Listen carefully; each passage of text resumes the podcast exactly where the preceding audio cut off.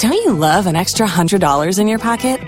Have a TurboTax expert file your taxes for you by March 31st to get $100 back instantly.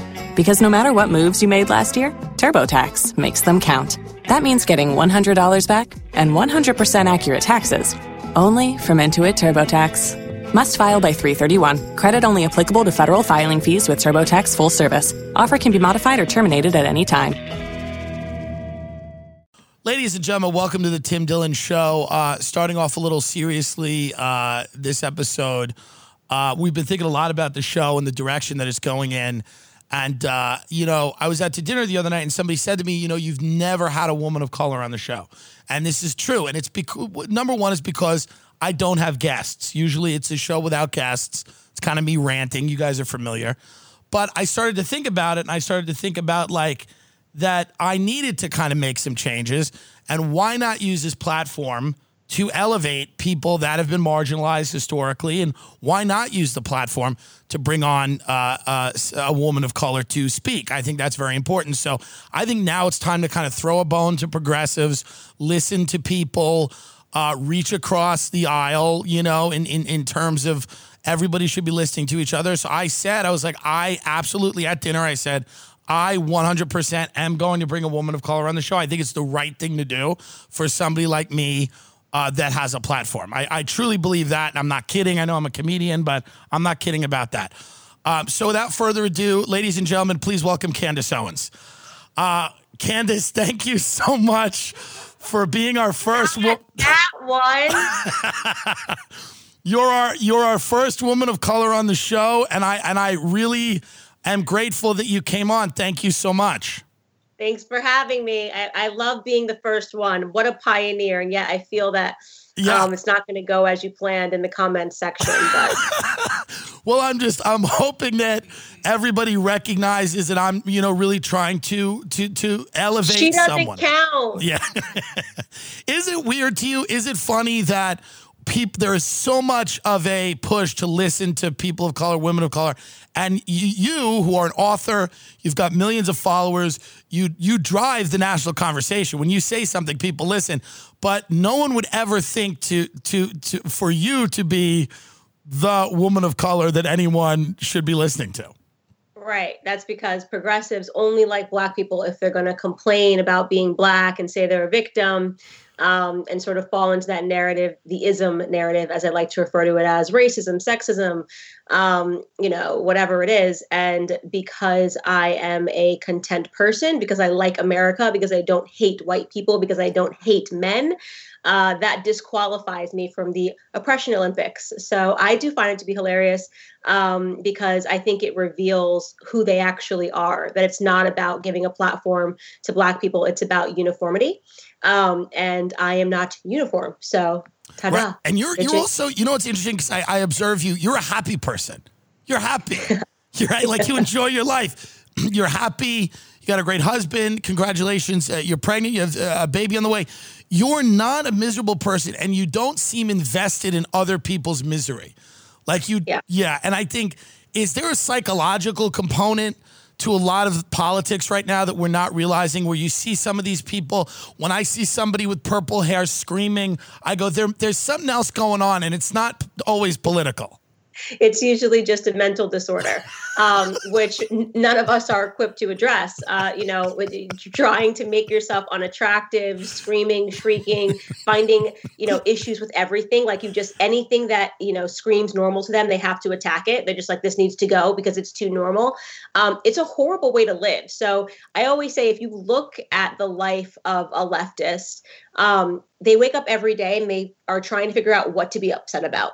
Eventually that has to rot your soul. Like, you know, to be looking around, to walk into a grocery store and be like, you know what? These Aunt Jemima freaking pancakes have to go. You know what I mean? Like, I look in and I'm like, ooh, like, what's in the meat section? I get to go to the picture and see what he's made up.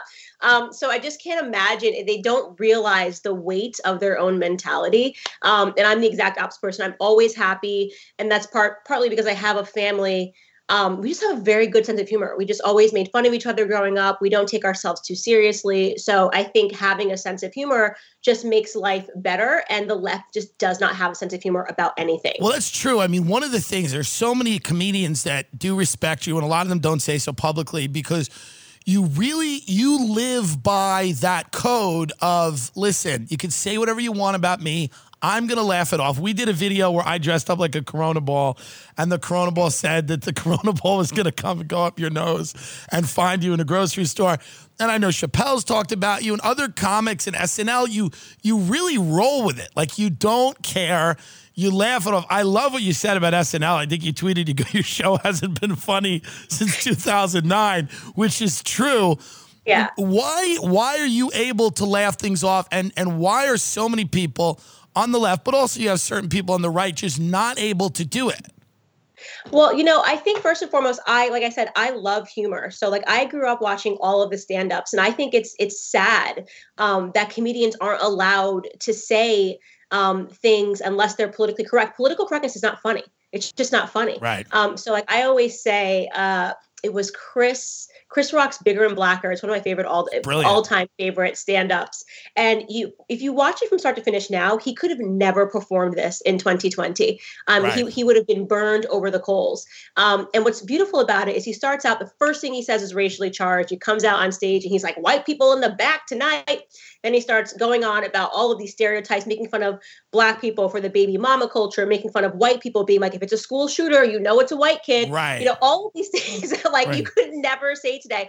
And by the end of it, this incredible thing happens where everyone in the audience, no one escaped, whether you were Chinese, black, white, gay, straight, no one escaped. And you sort of realize, you know what, we all kind of suck and we're in that together. And there's a beauty in that. There's a humanity in that, and not taking yourself so seriously and being able to laugh at yourself. I appreciate the stereotype, even the caricature of Candace Owens, right? So I found your thing to be very funny because it was hitting at this caricature of Candace Owens doesn't think I'm real. And that's funny. And I should laugh at that and not be like, how could he make fun of a woman of color expressing her opinion about a pandemic? It's just so boring. It's funny. Are you ever invited, when they do, because you will debate anybody, you'll talk to anybody, you'll sit down with anybody.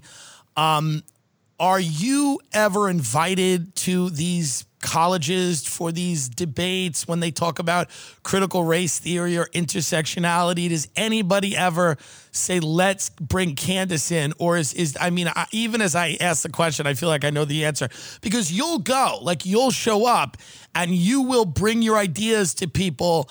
But are you surprised by how little that happens? No, I'm not surprised, because everything that they believe in is a lie. It's a misrepresentation, and it relies on no one in the audience having a modicum of intelligence to be able to counter it, or being too fearful to counter it. So you could be sitting in the audience when the left is spewing their, racist, sexist, misogynist BS, but you're white and you're straight, so you got to shut up, right? Right. And they built that safe space around themselves because you just have to shut up.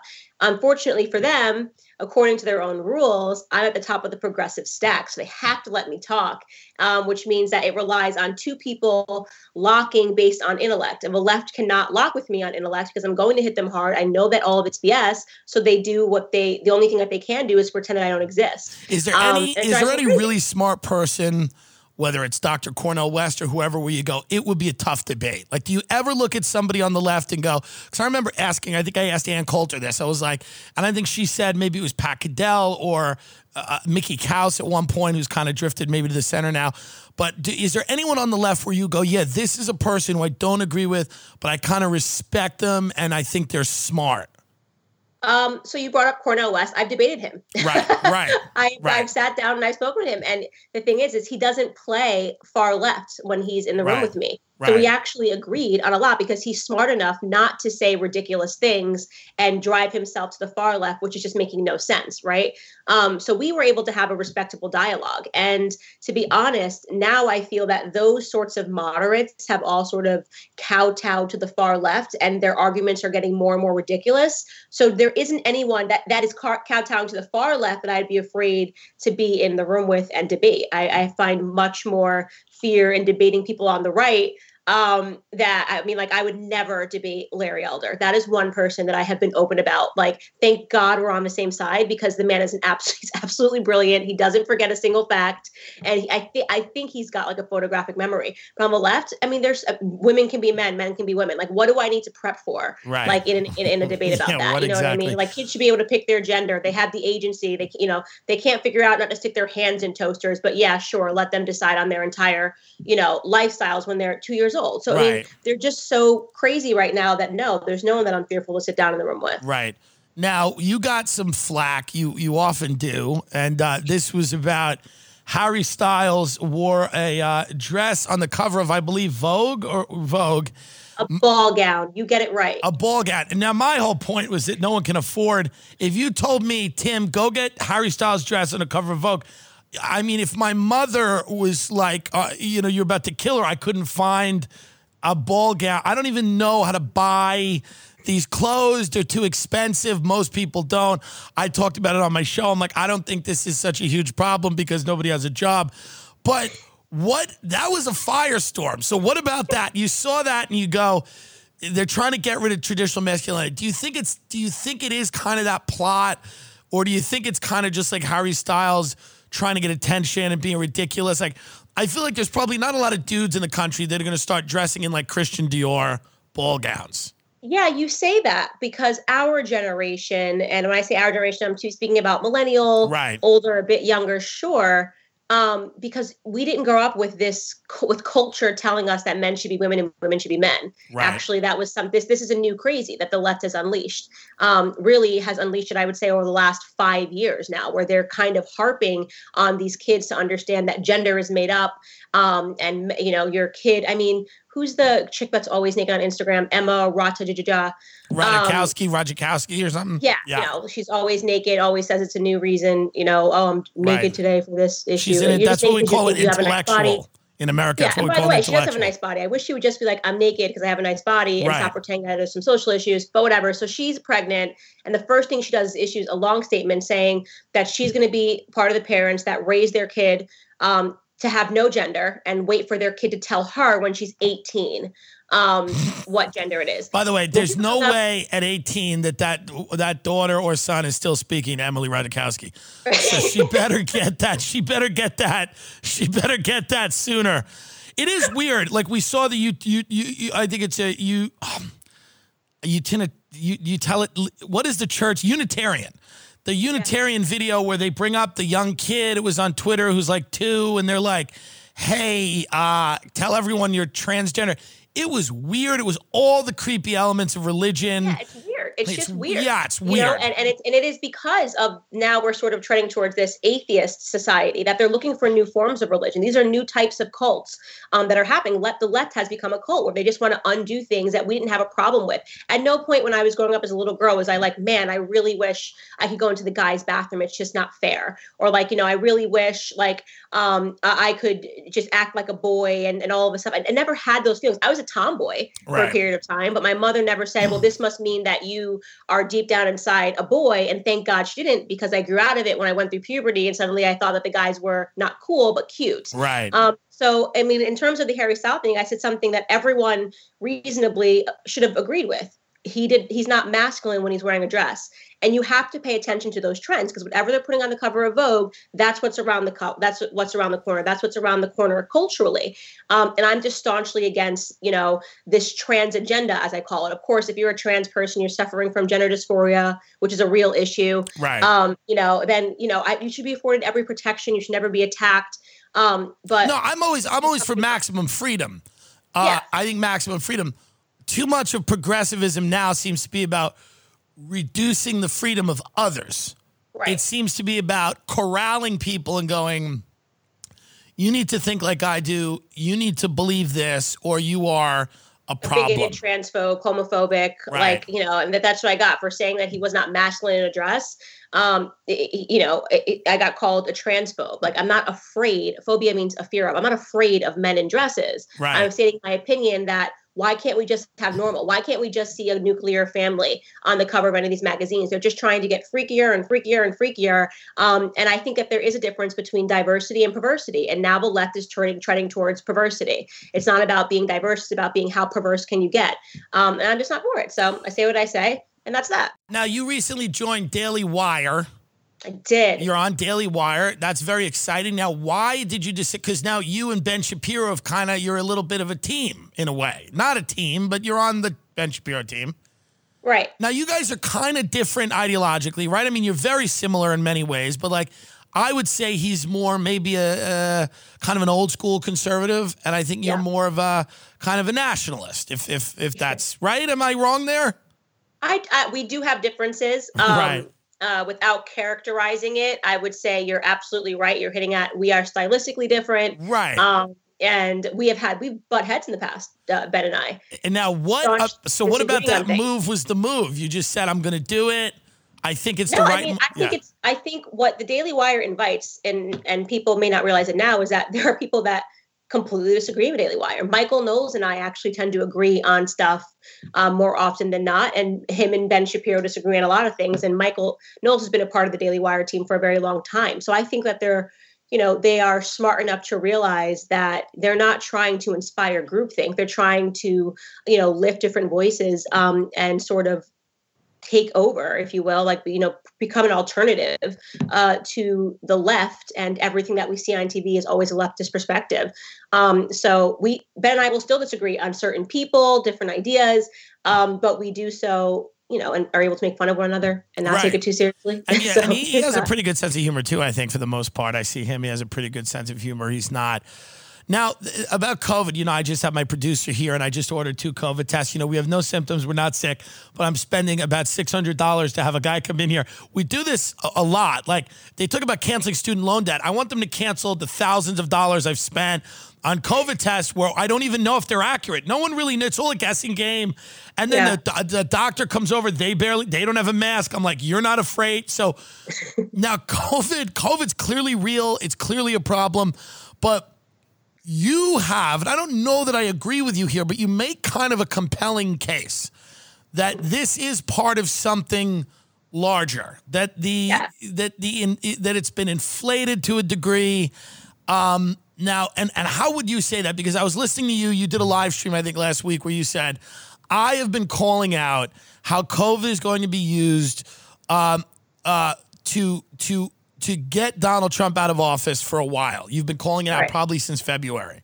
That's right. And but it's happening all over the world, and it is something that's an actual disease, and it can be quite devastating.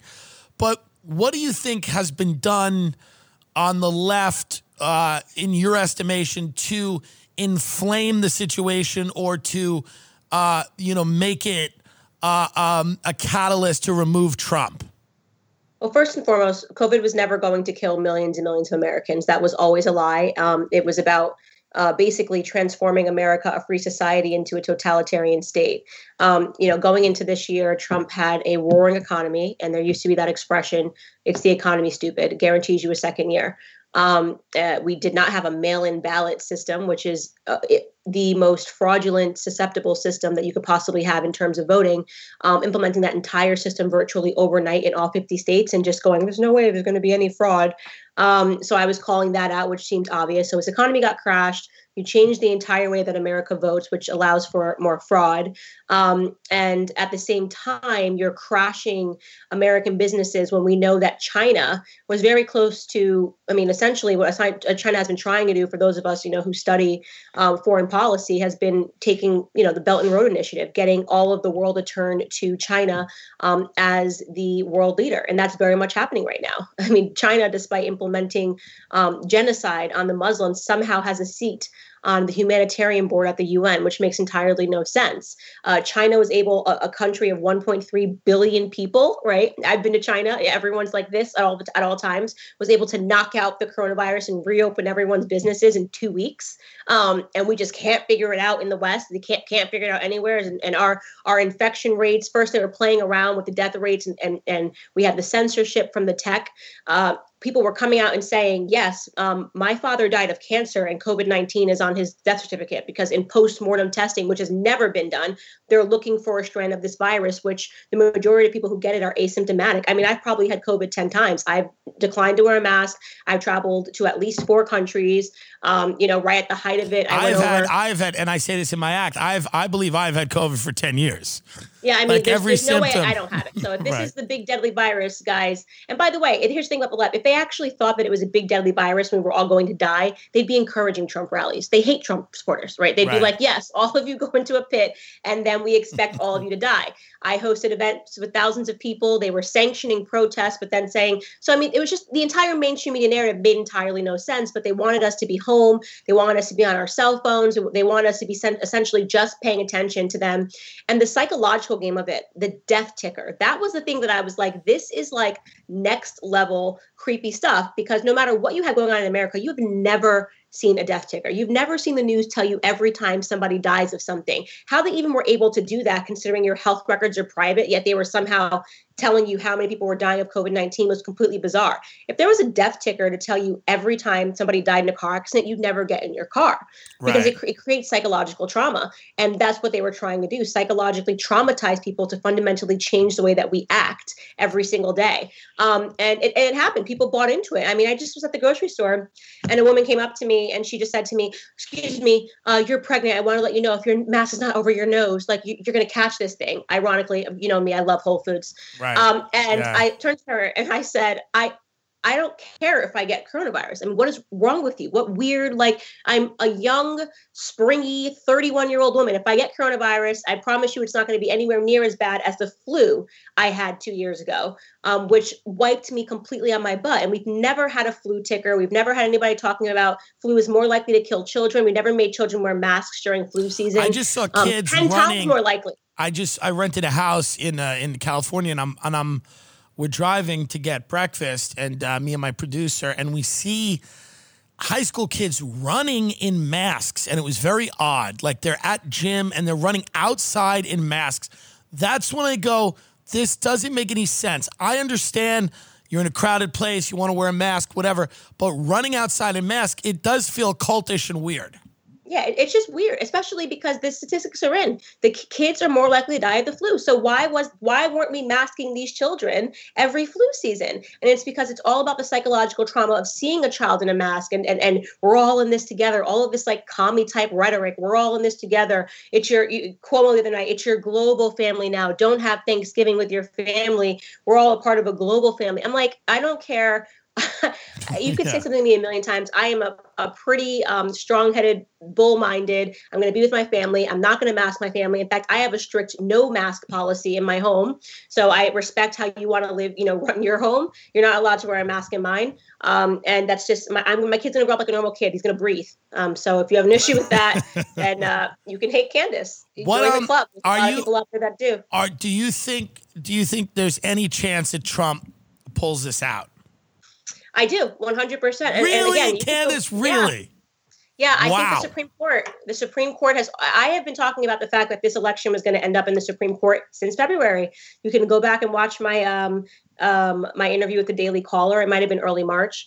And I have said this is the most rigged election, just looking ahead at what was down the pipeline in terms of how we were fundamentally transforming our society. I expected there to be a lot of fraud, and I expected that Trump would appeal to the Supreme Court. So at the end of the day, this is going to come down to whether or not they are able to prove, and not just prove, but be able to communicate what they are saying about the fraud.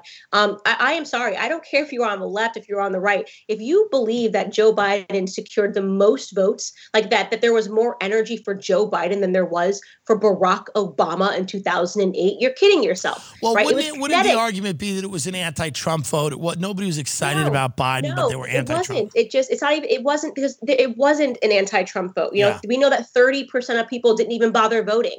Right. So despite the fact that we are completely submerged in politics, not all of America is. Right. So for me, it's every day, it's day in and day out. But I also know that my cousins that live in the projects couldn't give a stuff about anything that I do. Like my cousins, literally, I went to eat with one of my cousins. Her name's Mia.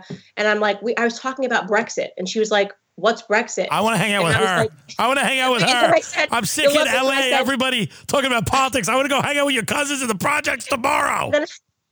And I said to her, Mia, it's, you know, the Brits left the European Union. And she goes, what's the European Union? Yes. And I was like, I love you. Yeah, I love her too. I love her too, by the way. I want to go hang out with her. Do you, what explains, and I mean, you have a huge part of this. I think I tweeted that. I said, Candace Owens is a huge thing.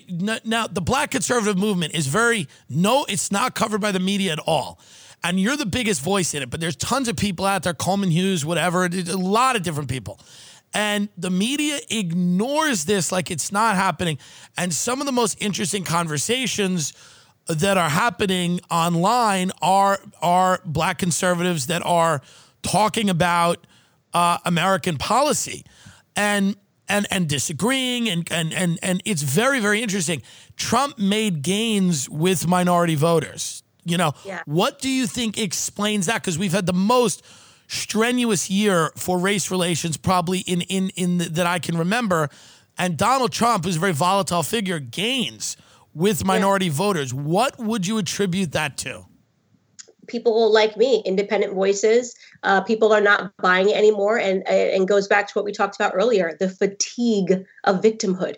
I mean, if you weren't tired of being just Black this year, when everything, oh, you're struggling, you know, you're just being Black. I mean, at a certain point, I kept saying Black America is going to wake up to this game. You can't just keep doing this every 4 years and popping around and then Black Lives Matter, disappearing like a magic act and then jumping back in, you know, for the next election cycle. Eventually, Black people are going to get smart. And that's what's happening. You know, we're having conversations. We have our own platforms. This is the reason why the left is ignoring us, but at the same time pushing for social media censorship, because it's problematic when people like Candace Owens can gain, you know, millions and millions of followers. And, you know, they are no longer relying on the mainstream narrative about race. Right. They have another option. And that option sounds a lot better than waking up every day and being miserable just because of the color of your skin and seeing yourself as a victim. Like it just feels better. I have a better product. Right. You get to go out and be happy and live your life, and you can do anything you want because this is the greatest country in the world, versus you are a victim, permanently a victim. Your life is going to suck forever because you were born with brown skin. But I think it would be fair to say that Black people face a different set of challenges than white people. They, you know, in many cases, right? And that in what way specifically? Well, I think that if you look at where I grew up in Long Island. In Long Island, a lot of my friends were able to inherit homes because their parents got loans after World War II, or their grandparents got loans after World War II to buy these houses. And they created the suburbs. I think a lot of Black people were excluded, not only from those loans, but also from like those communities, like realtors that showed Black people houses would be threatened. And it was like, so the suburbs and the house, which seemed like the engine of wealth for a lot of middle-class families, right? Building equity in something, ownership.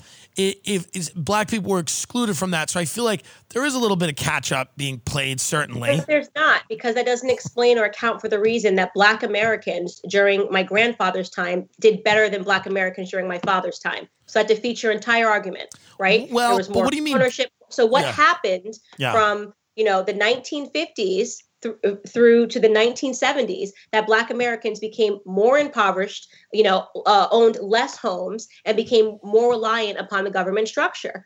And the truth is we married the government, welfare. And now, whether you want to argue whether or not that was strategic, and whether it's the fault of the government and Lyndon Baines Johnson, you know, for proposing the Great Society Act, right, which is what married Black women to the government, that's an argument you can have. But you can't say it's because there's this long-standing Black Americans just couldn't break away. If you look at the 100 years following slavery, Black Americans did well. The fact that Black Americans performed better economically under Jim Crow laws than they are doing today, you just cannot point to a systemic racism. It has to do with choices, the choices that we made to marry the government, and the fact that we cannot outthink this government structure, that, you know, Black Americans still believe in the victimhood and will take the handouts, that Black Americans will take to the streets and demand, you know, AOC right now is saying, we need to make sure, you know, Black and brown people, the government pays them to stay home. Well, hello, welfare policies that, you know, were the first thing that crippled Black America in the first place, that they're being reintroduced right now under COVID-19. Right. So I always say right now, we have a choice right now if we're going to give another 100 years to Black poverty by all of us saying yes to more government handouts. We don't need government handouts. That's the biggest issue,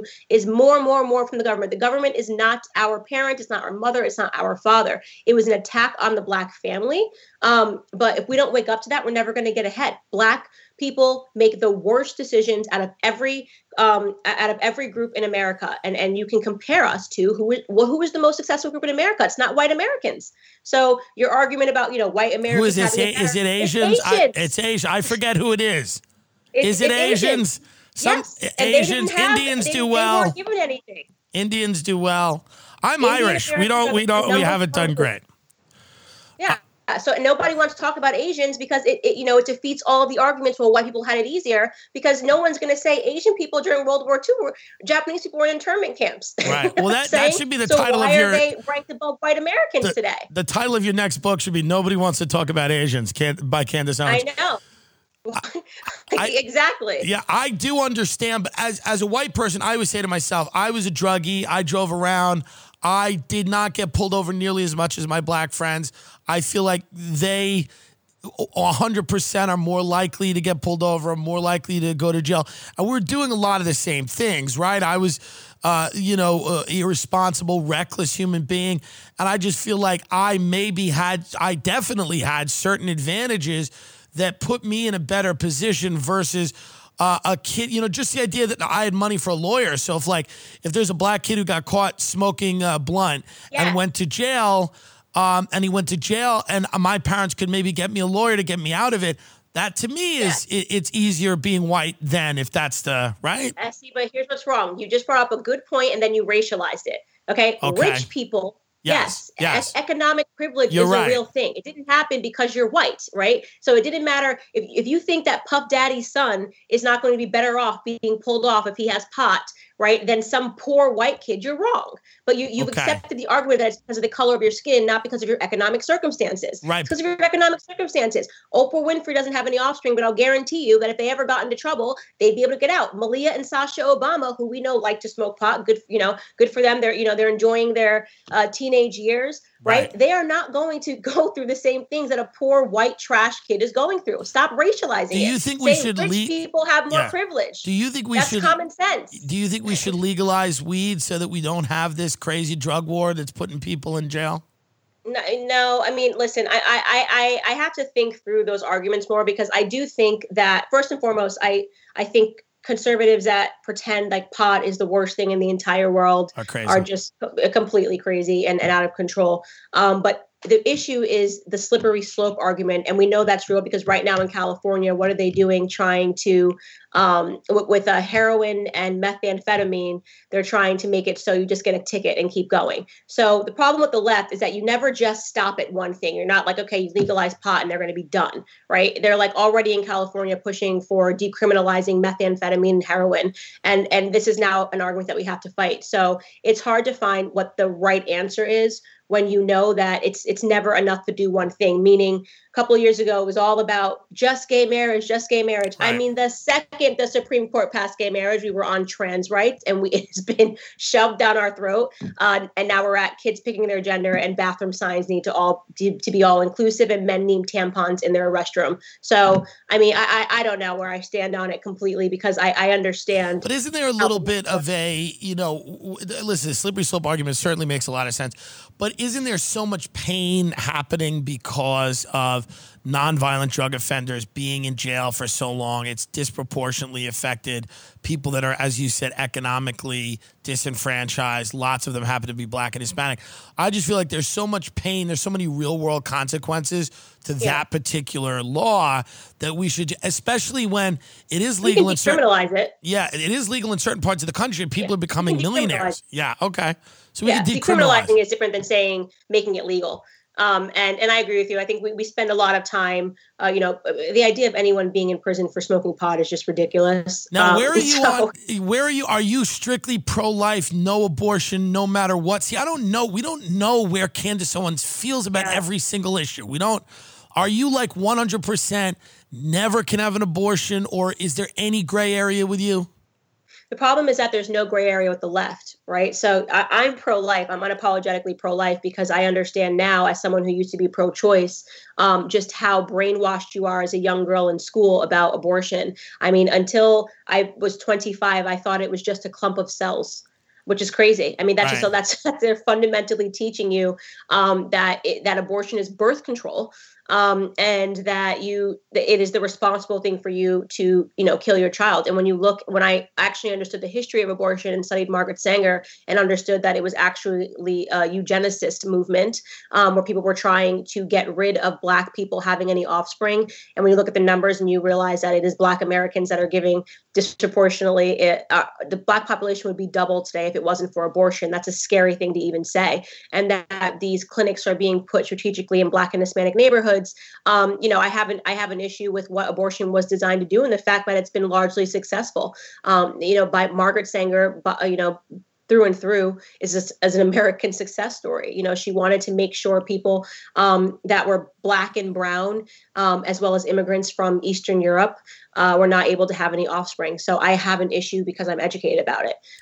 And I think the thing that bothers me so much is I know that the other argument is, well, all of these people having kids, unless you're going to take care of their kids, first and foremost, it makes it seem like people cannot be responsible at all. You remove responsibility from the person. And we know that the majority of people are not getting raped. So that extreme argument of like, well, what if you're raped?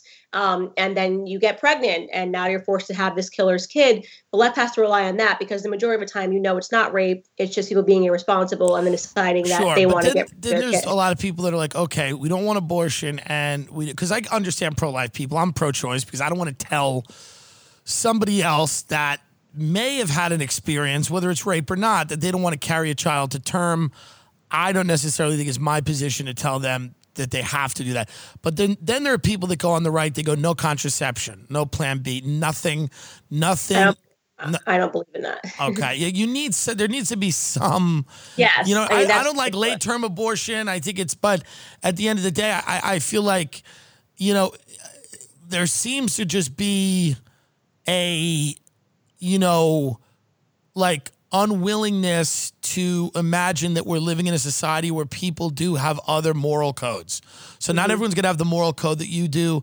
Not everyone's going to have the moral code that that I may. Or at the end of the day, it's like, I think that we need to figure out a way to exist in a society where people can have different beliefs. And as long as they're not infringing on your ability to live happily, then they can kind of live, as long as they're not compelling you, Candace, you froze. Candace, we lost you. Sorry, I just do not accept you talking about abortion when I'm 8 months pregnant. Yeah, I was just about to say. I said, it's just one of those problems. Recently, we moved our show to CIA.gov, and they promised that there would be nothing that they would do. But they said we're going to leave the show as is. CIA.gov is where you can find the Tim Dillon Show now. But that's my thing. It's like we're all living in a society. Everyone's going to believe different things, and I think that we should all try to respect each other. I know that seems like a crazy statement, but I feel like people shouldn't infringe on each other's freedoms if at all possible, unless it's something absurd. So let me just say something to you, and I'm going to bring up what I said earlier to you. So I said earlier to you that. The stuff about women being men, it wasn't the thing that they pushed when we were in school, right? And that's the thing now, the younger generation is grappling with. They're being told women can be men can be women. Well, our generation was actually what was pushed upon us was sexual freedom, right? So if you're a millennial, the whole concept, it's just a clump of cells. Everybody's having sex. All of this stuff was basically shoved down our throat. The generation before didn't get that. Right. So your perspective on abortion is actually you being a product of your own generation. And the way that I learned about this, and it's a really good book written by Thomas Sowell called Inside the Education System, the Dogma, the Lies, the Deception. He talks about this. Sounds like a fun read, like a light fun read. I mean, I love Thomas Sowell, but he talks about this push for, sexual freedom and everybody's doing it. And but aren't we all products of our generation? Isn't the idea that me being okay with you voting means I'm a product of my generation too, right? Yeah. No, there's always some good things. But what I'm saying is that your perspective and what was my perspective. So I'm not even calling you out on it. I agreed with you. Right. No, I got you. It's what there's something that they give to every generation, and we became the sex, it's whatever, it's a woman's body, my choice. I mean, that was the poison that was taught to us, and that I've kind of reversed that, with the exception that I'm also not the person that goes around and a woman got an abortion and calls her baby killer or believe it. I don't believe that's helpful dialogue. I believe that everyone can be educated and you can decide to become educated later about something like I did without being vicious towards people that have made different decisions in their life with the information that they had available at that time. Now, in terms of the police, because there does seem to be an issue here with the police in the black community. This is from what I've casually observed. How would you address this issue? Yeah. As somebody that we make Candace Owens president tomorrow, what do we do? Do we demilitarize the police? Do we de-incentivize? No, we don't. Well, isn't there a way to demilitarize them? Because I'm not saying defund them, but do we need for the police to be like stormtroopers running around the country, kicking down doors because somebody might be smoking a joint? There's got to be a way to rein the police in a little bit, no? Let's be clear. The police are not kicking down your door because you're smoking a joint. Okay. So that is like, that's like leftism fantasy land. Like, I'm just smoking a joint and the police always just kick down the door. And because they're just like military right now, like, come on, that's ridiculous. Like maybe you're a drug dealer and you happen to be smoking a joint and the police came at that moment, but let's be real about that. Secondly, I have this crazy idea. I'm trying. Keep going. I'm just smoking a joint, man. I just came in here, guns a waving.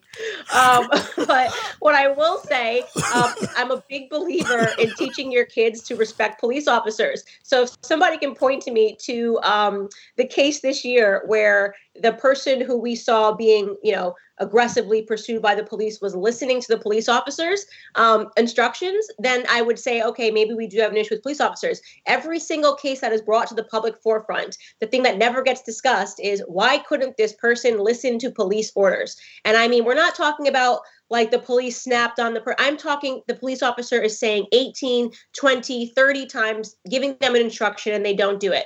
And they keep coming towards the police officer. A police officer's life needs to be protected too. And these people are crazy. What we saw in Philadelphia with that guy, Walter Wallace, wielding a knife. I mean, and still Black Lives Matter protested and rioted and looted. And because he was shot and killed, as he should have been shot and killed, because he tried to kill police officers. The problem is that we have arrived suddenly into a society where people do not believe that they have to respect adults, period. And this is what happens when you have an entire generation of people who have grown up without fathers in the home. You know, the idea of listening to any type of authority feels to them to be like an assault. Why should I have to listen to a police officer? Why should I have to listen to my teacher? Why should I have to listen to my guidance counselor? We have an authority issue in this country in terms of having basic respect. And it's not a hard request. When a police officer pulls you over, I've been pulled over, I listen to his instructions. That's the first thing. Right now, you have parents teaching people you don't have to listen to police officers' instructions if you are black. But when we look at that is going to lead to more black death. When we look at a lot of these videos, we see incidences where police seem to be using excessive force, right? Now, the most extreme example is George Floyd, who lost his life. But then there's other examples where we look at the videos and we go, wait a minute, what in God's name is happening? Why are the cops doing this? Why are they sitting on a guy? Why are they cutting off his airway? Like, shouldn't cops be trained to basically get someone in cuffs and then put them in a police car and not use a lot of these techniques that they're using, whether it's a chokehold or something where you can do serious damage to somebody? Wouldn't that be good to kind of do more training? I mean, more training is not a bad idea, right? For the police. I'm saying, when has a cop done a chokehold on somebody without asking them to first abide by basic instructions? I understand, but let's use George Floyd as an example, because they refused to release the full tape in its entirety until it leaked to Daily Mail, some 8 months after the riots had stopped, right? He was asked to get in the vehicle. He was already in cuffs and was asked to get in the vehicle. He resisted getting in the vehicle as he was standing and was already cuffed. Said he was claustrophobic and didn't want to get in the vehicle and asked to be put on the ground, right? This is after they had gotten him from a car. So we knew he wasn't claustrophobic when he was in the car trying to get rid of his fentanyl, right? Then they try to put him in the police cruiser and he starts saying, I can't get in there, I'm claustrophobic, saying I can't breathe as he's standing up. Right. So once again, we have a situation where we're so keen to say what police officers could have done differently. What can human beings, people that are not police officers do? follow basic instructions. Well, we got to imagine that the job... Their instincts are not to put you in a chokehold. Right, but the job of a cop is you're dealing with people when they're not at their best, right? Now, I have people that I know that are cops that tell me, our job is if we're at a situation, you're already dealing with somebody that's not at their best. They might be drunk. Right. They might be on drugs. They're basically, this is not the best moment of their day. And I just think that it can't be like, hey, abide by me or the immediate next step is chokehold. There does have to be some value in de-escalation training, or we cannot stand on someone's head. I'm sure you agree with the George Floyd. You know that. Like, what they did to George Floyd was murder. No. It was crazy. I mean, I agree with that. And I've said that over and over again. I didn't have to end in that situation, even though I do feel it's important to point out that George Floyd, by his, according to his death record, he did not die from a chokehold. He died from a fentanyl overdose. That's important. I'm sure the chokehold didn't help. I'm sure it didn't help, but he was not restrained in a way that stopped his breathing. No, a media misrepresentation that should be clarified. Right. But regardless, I don't think a police officer should be on anybody's neck for 9 minutes. Right. And so I will agree with you on that assessment. But what I also am disagreeing with you on is the idea that this is the standard across police officers. You know what I mean? I mean, millions and millions of arrests every single year, and we're talking about 20 of them that go wrong. All right. Nine black men where the situation went wrong this year, down from when Obama was in office. So we're hyper-focusing on an issue, 9 arrests that went wrong in all of 2019, despite 2020, despite all of these arrests. And why are we doing that? Human beings are not perfectible. So you're never going to be able to beat that amazing number of 9 going wrong. Right. And this is the reason why we know the names of every single black person that has ended in an unfortunate circumstance with police officers, because it doesn't happen often. So we're able to know every single one of their names. And, again, I believe in personal responsibility and accountability. I think police officers are treated horribly more often than the other way around. And the data and statistics back up my point. Police officers are killed by black men 18.5 times more than black men are killed by police officers. So you're putting the onus on police officers to be even nicer, even though they're 18.5 times more likely to end up dead than the other way around. No, it doesn't work that way. It's a dangerous job. It's a dangerous job. And it's one of those jobs where I think, like a nurse, like I joke around about nurses now that are yelling and screaming on Facebook about how tough their job is. I get it. It's a tough job. But when you were a nurse, you also signed up for the idea that sick people were going to come into hospitals. This is part of what you signed up for. So I just feel like with cops, like they signed up for a job that was potentially deadly. It was very dangerous. And they are not the ones complaining and protesting. Right. All right. Yeah, but listen, sometimes they complain when you ask them to, potentially, like take a look at their behavior or their culpability. I've heard cops just like reject it out of hand, but I've heard other really smart people that are police, listen, there should be more de-escalation training, right? There should be more training. Cops should be able to use other tools other than a physical hold immediately, or a chokehold or something like that. There should be more psychological training. That immediately. I hate when people say that, because they don't do that immediately. That is not an instinct of a cop. It has not been the instinct in any of the police videos we've seen even this year to assess. It always escalates that situation after a long period of peace. Again, the George Floyd video was not 9 minutes. They were dealing with him for almost 30 minutes, trying to get him to get out of the car. Sir, can you please come out of the car? It's so easy to be perfect in the retrospect and to say, here's 18,000 different things you could have done. But when you're dealing with a violent criminal, especially big violent criminals. George Floyd was huge, right? Who can hurt you. The Rayshard Brooks in Atlanta. They were so nice to him. Sir, can you please get out of the vehicle? You're sleeping at a Wendy's, blah, blah, blah. Nice. Can you turn around? We're just going to cuff you, all this stuff. Yeah, and then what happened? Yes, you're right about that. To police officers. Oh, so let's look back at the tape though, Tim, and go, well, here's how they could have de-escalated. Right. I did feel that. That guy was asleep in a Wendy's. That guy was asleep in a Wendy's drive-thru. Yeah, that guy was asleep in a Wendy's drive-thru, and I've been there. But when you're woken up, you just have to have the cops go. You just have to leave. I've been asleep in a Wendy's drive-thru. So going forward, on a positive note, does Candace Owens ever run for office? Oh, this is the first time I've gotten this question. No, you get it all the time. I do. Listen, I do not have any plans to run for office at this moment. What an answer. But, people are saying Candace 2024. I've seen that on Twitter. Maybe. How about that? Maybe. They'll run for president. By the way, I want to. You are really. What amazes me about you is you have a great sense of humor. You're always willing to have a discussion. You're a fan of good comedy. I think that the world would be a better place if more people had your attitude. Not all of your attitudes, but the one about open dialogue and open discussion.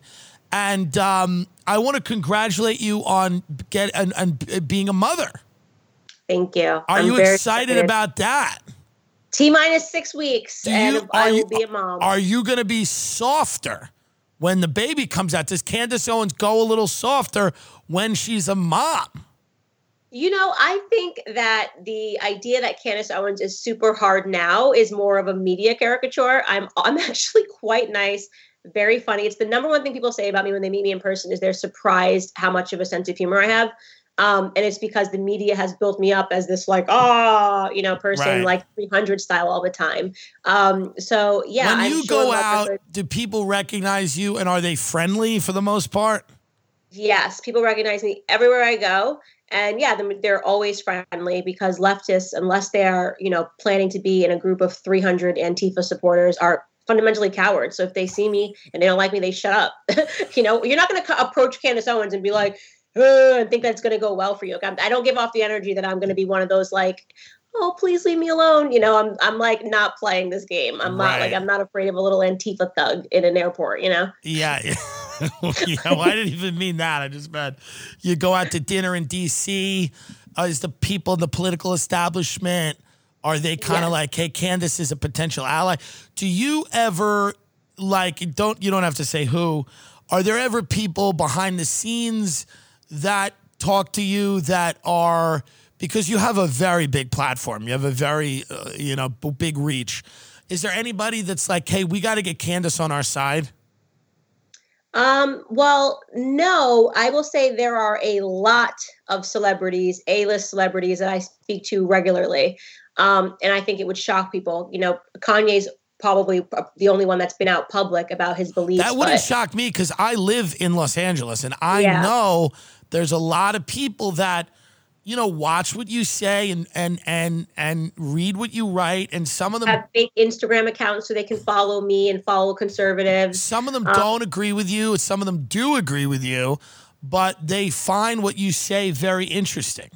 Right. Yeah, I think that that's kind of why I'm here, is just because there's just been such a dogmatic approach to culture and to politics. And I just want people to think. And I also want to make it okay to be normal. Like suddenly normal people have to shut up all of a sudden. Like it's like unless you've got something going on or, it's like, so I'm just like, listen, I'm a happy person. And it's like a lot of these people that are trying to be not normal are actually trying. Like they're artistic. They're not like a genuine where you'd be like, oh my God, that person's a freak of nature. They're amazing. It's like someone who's truly trying to exist outside of this spectrum for no reason other than the fact that they don't have much going on. I mean, I know a lot of people that where it's like, okay, you have purple hair and whatever, suppose you're non-binary, but let's be honest, you just work at Geico. Like there's nothing wrong with it. You're just answering claims at Geico, or you're at Oberlin. Not oppressed. You're just stupid. Right. They're just at Oberlin College, and they're like, I want to be interesting, special, and different.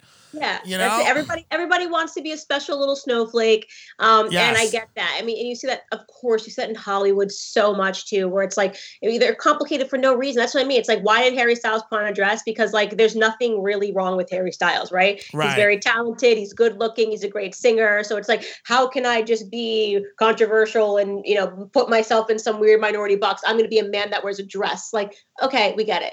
Like Miley Cyrus. Yeah. Nothing wrong with grew up with money, dad's famous. I'm going to shave my head and say that I sometimes feel like a man to women. Okay, we get it. You want to be a special little snowflake, right? But there's nothing wrong with you. And so I poke fun at them and it drives them crazy because they're trying so hard to be different. And it's just like, dude, just be freaking normal. It's fine. Like people will like you either way. You don't have to try to be so subversive all the time. Yeah, I mean, listen, the answer is if you want to be different, you want to be special, be Tim Dillon, be Candace Owens. That's all. Candace Owens, yeah. Tell everyone where to follow you if they don't already, and they probably do. Follow me on the internet. Okay. Buy my book, Blackout. Yeah, Blackout is out. The book is out, Blackout. Buy that. The Blexit movement. Are you doing any more live events? Or yes, as soon as we can figure out what state is allowed to have human beings at in a capacity where they're allowed to be next to each other. We're moving to Nashville. Are you moving in that? So you're going to move? I am. Wow. I am moving to Nashville. I just did Zany's, the comedy club in Nashville, and it was great. I did 7 shows there. When I went to visit, I saw that you were there that night. So yeah. That was the first. That's when I bought my house that night. You were there. Yeah, I was there, and it was a great time, and it's a great city, and I think you're going to love it. Yeah, I think so, too. I'm thinking one more year in L.A., and then I might get out of here. I might go to Texas. I don't know where I'm going to go, but it's just getting the amount of money we pay in taxes versus what you get. Yeah, it's stupid. It's like prison. It's just stupid. I'm like, why do you live there? I say something. I'm like, what are you doing there anymore? Like, what do you? Eventually, they're going to build walls to keep you guys in because, everyone's fleeing. So it's just like. Well, Candace Owens, you're still holding on. Last question. You're still holding on. You believe there's a chance Trump gets inaugurated again? I mean, that would be wild. Yeah. Candace, that would be wild. I think it's going to the Supreme Court. So, but I've always thought that. I didn't adjust my opinion after this election. No, you didn't. You've been remarkably consistent the whole time. I will say that. This is where you do kind of win an award. You have been, consistent the entire year about what you thought was going to happen and where it would go. Yeah, exactly. And we're here now. So I'm just I think it's going to go to the Supreme Court. And we have the courts. And... by the way, if he wins, there's going to be a civil war. So hope everyone's pro 2A because this is not going to be, it's going to be an issue in this country because they all actually believe that Joe Biden's already the president-elect. He's not. It's just Trump hasn't conceded. And so we'll see what happens. I obviously, for the sake of the country and us not getting swallowed by China's Belt and Road Initiative, I hope that Trump wins. I pray that Trump wins. Well, if there's a civil war, hide that ring. That's a real rock over there. Put that in a vault if there's a civil war. I mean, that is crazy. You've done well. And I appreciate that. And if things take a turn for the worse, you can always go to your cousin Mia, and she can sling that in the projects. You guys, you can buy 3 more houses. Trump who is what she'll say. Yeah, Trump who. I love that. Candace Owens, thank you so much for doing this. I really appreciate it. Thanks so much for having me on, guys. All right, thanks a lot. See you later.